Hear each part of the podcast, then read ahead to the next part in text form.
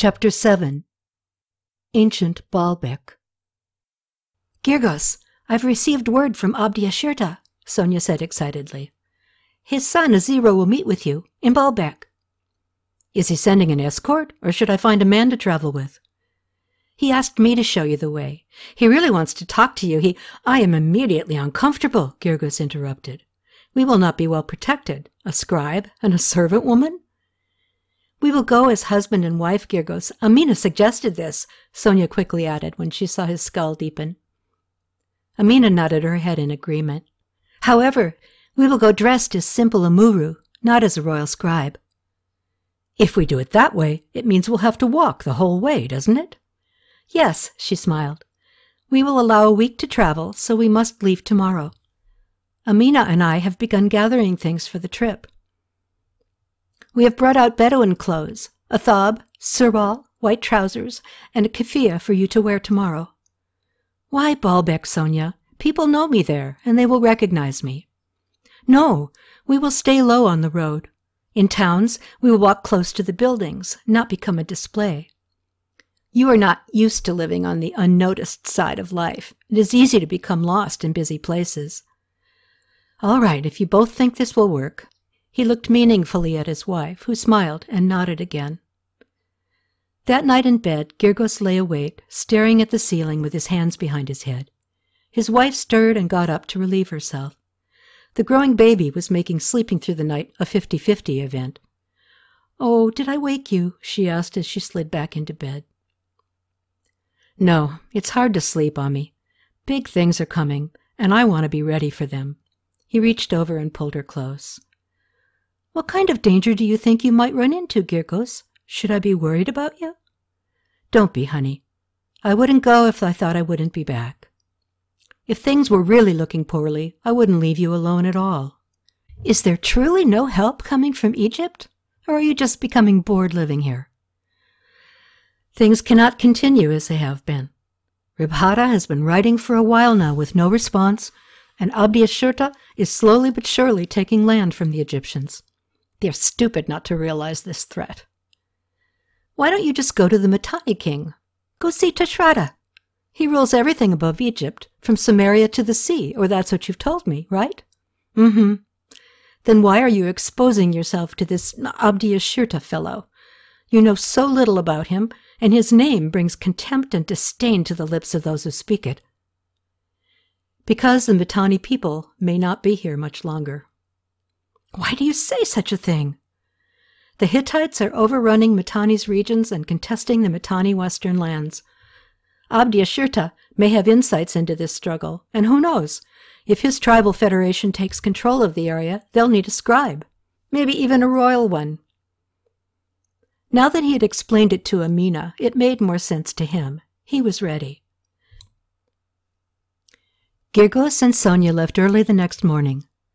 They would go east into the mountains to Afka, and then into the Bekaa Valley to Baalbek. You look great together, Amina smiled at the image they created. They looked like an Amorite shepherd couple, ready for travel in their favorite hillbilly Bedouin outfits. For the next seven days, the faux Bedouin couple quietly made their way toward Baalbek, bedding down on the edge of towns where traders were allowed. Why can't these big empires coexist, Girgous? Sonia asked, it was mid-morning on their last day. Why can't Akhenaten and Tushratta leave us alone? Why do they insist on inserting themselves into our lives? Sonia, you're seeing this from your uncle's viewpoint. You see these empires as the enemy and a threat. In my case, I see empires as places of opportunity. Only if one is given the opportunity to be part of it. The empires are so powerful, Sonia, they rule the entire world. Akhenaten, Suppiluliuma and Tushratta do not see the Amorites as serious enemies. They are too busy watching each other. Abdi'aširta is just another upstart, and they don't worry about small potatoes like him. Well, maybe my people, the Amorites, want their own empire. Abdi'aširta wants us to have our own say over what happens to us. Oh, look, we're almost there. Sonia pointed her finger at a city rising in the distance. The Bekaa Valley was an agricultural center on the inland trade route connecting Egypt with the various empires in the north, and this stretch to Baalbek also went on to Damascus. The road was thick with traffic after they left the eastern hills. Where do we go? Who are we meeting, Sonia? Girgous was beginning to feel anxious. I was told to walk toward the temple. Someone will find us. Suddenly, five Bedouin traders came up from behind them at a fast clip. They were riding burros, which was a bit comical as the burros were short. The men had to consciously keep their feet off the ground by sticking them out to the side while bouncing up and down with the burro's clumsy gait. Still, they were making good time. Two burros without riders carried large bundles strapped to their backs. They were surrounded within the protective pocket of the riders. Girgous thought they looked suspicious. Hmm, Sonia, don't you think five traders is three too many men to help transport the goods of two asses? And they are in quite a hurry. Perhaps there's gold or treasure up ahead, Sonia laughed. The two travelers watched as the caravan hurried out of sight. Nearing the city walls two hours later, they found themselves surrounded by eight men wearing red checkered keffiyehs and white thawbs. At first, the strangers said nothing. They made no eye contact, but just kept pace with the two from the coast. If he had not been told they would be met in Baalbek, Girgous would have thought they were about to be robbed. Finally, the man in front spoke to Sonia. Good day, madam. What is your business in Baalbek? It was unusual for a man to address a woman before first speaking to her husband or escort. Girgous, surprised by this social faux pas, frowned at the ignorant brute. The man was dark, with olive colored skin, thin and tall, with a clean shaven face and greenish blue, bright eyes. He flashed a quick smile. How do you entertain a bored pharaoh? the man asked Sonia. Excuse me. Girgous was about to protest the undesirable behavior when he saw Sonia smiling at the man as if she knew him. Sail a boatload of young women dressed only in fishing nets down the Nile and urge the pharaoh to go catch a fish, she replied. Sonia, the rude man spoke to her again. Aziru! Sonia ran to him and hugged him. He pushed away from her and stood back, looking her up and down. Gosh, it's good to see you, he said. A big smile spread across his face as he grabbed her neck in a friendly arm lock. I missed you, Sonia. Okay, ouch! You win! Stop! Sonia struggled to get away. Stop, Aziru, that's enough. She slapped his arm and twisted around. We are much too old for this childish behavior, she scolded him. She wiggled free of his clutches and stood tall next to him, smoothing her hair and looking defiant. Then she grabbed his head in both hands, pulling him towards her, and kissed him on the lips. She was so tickled to see him. When she saw Girgous frowning at her, she remembered their vital mission and stepped back. Well, we made it, Aziru, she said seriously. Yes, I can see that. And this gentleman must be Ribhada's scribe. Yes, Sonia said. His name is Girgous. Girgous, this is Aziru. Aziru looked the scribe up and down with an unreadable face. Unused to having people scrutinize him with ambivalence, the glance irritated Girgous. Nonetheless, he smiled and attempted to show Aziru what good manners were. Hello, he said, and held out his right hand. It's nice to meet you. Aziru, accepting the welcome, grabbed the proffered hand and looked Girgous directly in the eyes. And you, he replied with a thin, measured smile. Both men studied the other, but said nothing for an uncomfortable few moments. My father, Abdi'aširta, sends a welcome and thanks for seeking him out, Aziru finally said, breaking the silence. He hopes we become brothers. Girgous smiled at this friendly welcome. It verified his hope that the Amorites would be interested in what he could offer them. As the group started to move, Girgous fell in step behind Sonia and Aziru. The two friends continued to chatter away. Girgous relinquished any semblance of control he previously felt he might have had over the situation, keeping to himself, mostly because he was hungry, and because the four Bedouins behind him were silent. He spent the remainder of the journey lost in his thoughts as they plodded on to Baalbek. As they approached the city gates, Aziru steered them from the temple complex. Come this way, he said. Girgous smelled the odor of manure as they entered a series of stables on the edge of town. They were in the Karam, this was the merchant section, a tariff-free international zone. Baalbek officials would not collect local taxes on the merchandise unless they were sold in Baalbek. If the traders were merely staying the night, only duty fees for allowing the caravan to pass through the area were collected. The tributes were sent north to Kadesh, then westward along the Homs Pass to Smyra, the capital of the Egyptian Amurru province. From Samira, the passage fees would be loaded on a ship and sent to Egypt to fill Akhenaten's coffers. It was this exact trade route the Amorites were disrupting, inflicting much misery on Ribhada and his Egyptian mayoral contemporaries. The common area of the Karam was unusually crowded with people because many caravans were spending the night.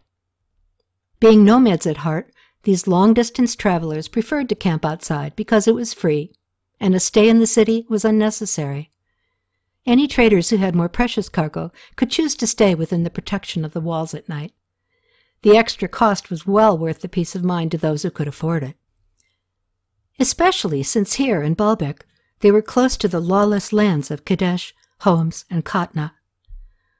Aziru's group passed large pens containing the pack animals of the caravans.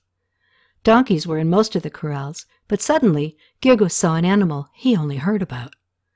Those must be camels, he said, as they passed a stabled herd of eight dromedaries. Two were up, chewing on barley hay.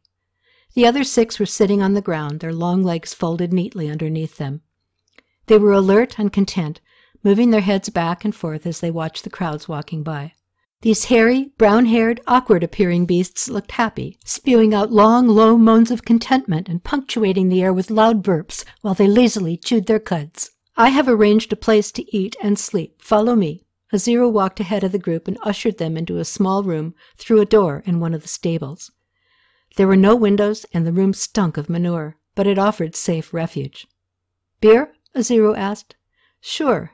Girgous thought a moment and continued. Aziru, I am here as a representative for Gubla and Egypt. When will I be able to speak with your father, Abdi'aširta?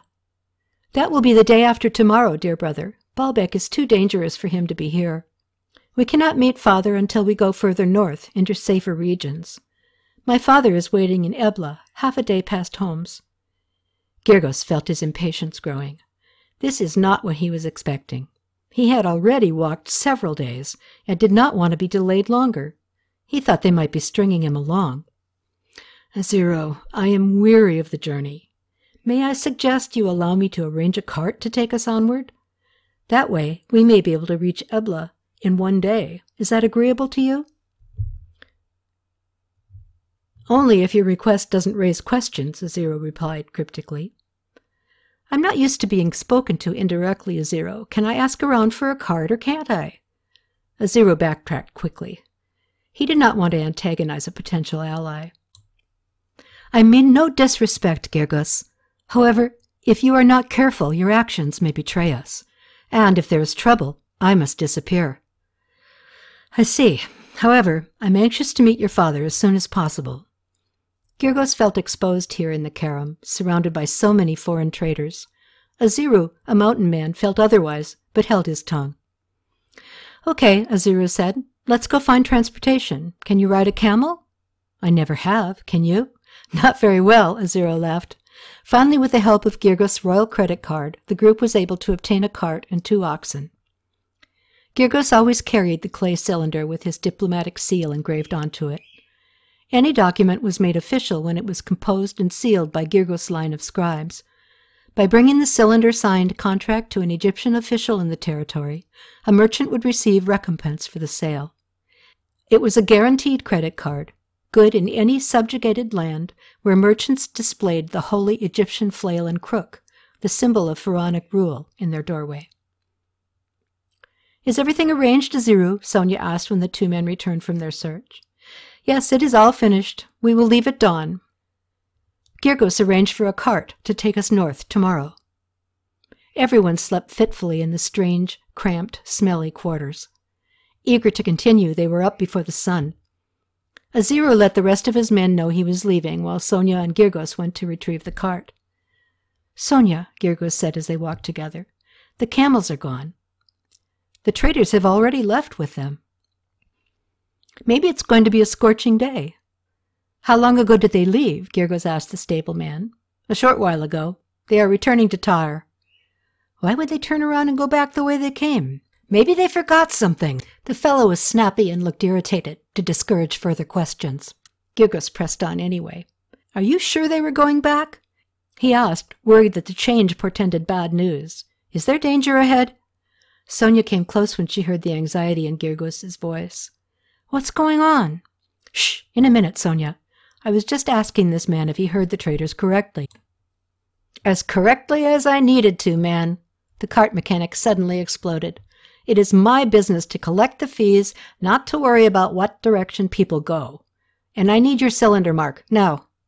Girgous turned to Sonia to fill her in while the cartman went to retrieve their rental. I have bad news for you, the stable mechanic said as he returned from his shop. We no longer have your cart. What happened? Girgous was incredulous. First he was treated rudely, and now there was no cart. The axle broke, so there is no cart. What? You're kidding me. I thought this was all arranged last night. Okay, here's another hard question. How long will it take to fix it? Hmm, let's see. Um, it depends on which roads are open. I think I can have an axle delivered by the day after tomorrow. He didn't seem to be in any rush to help them. Aren't there any extra axles here in town, for Pete's sake? No, there aren't any here, and this is not a machine shop. You are out of luck. Well, can I see the old axle? No, I sold it for firewood. Now Girgous remembered why he hated to travel.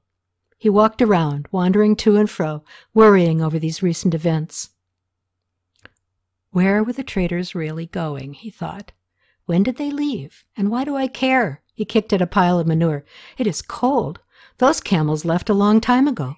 I'll bet they're going straight across the desert to the Euphrates, to the Mitanni king, to Shrada.